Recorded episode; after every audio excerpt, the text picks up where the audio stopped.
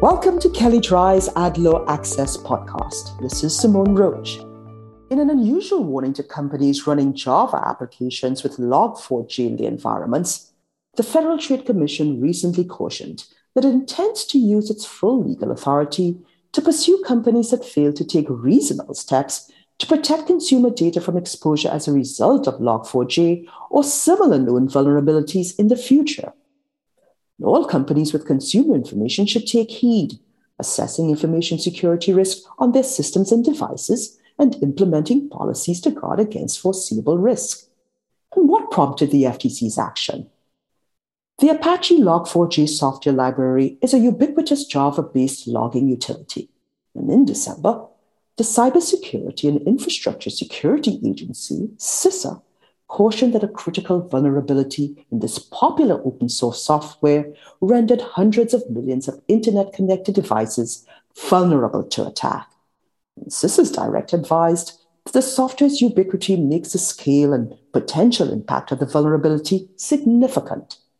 CISA gave federal agencies until December 24, 2021 to patch the vulnerability or implement other mitigating measures a variety of executive branch agencies, including CISA the White House's National Cyber Director, promoted the FTC's warning on social media.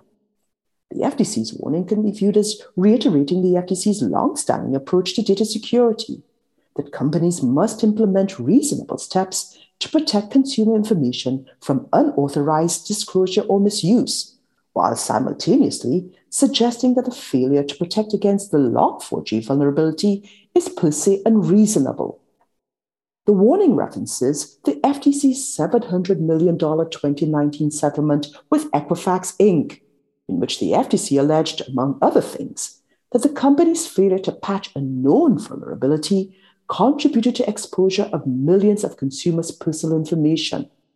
The FTC also notes that it is critical for companies and their vendors who rely on Log4j to act now in order to reduce the likelihood of harm to consumers and to avoid FTC legal action. Legal context. As we've addressed, there's no single federal data security law in the United States requiring companies across the marketplace to implement a uniform set of data security measures.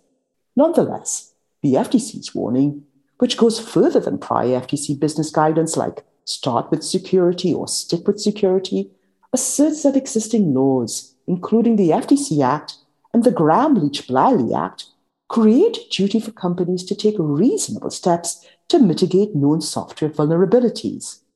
And why does this matter for companies with consumer data? The FTC's warning reaffirms that data security enforcement remains a priority for the current Commission's leadership.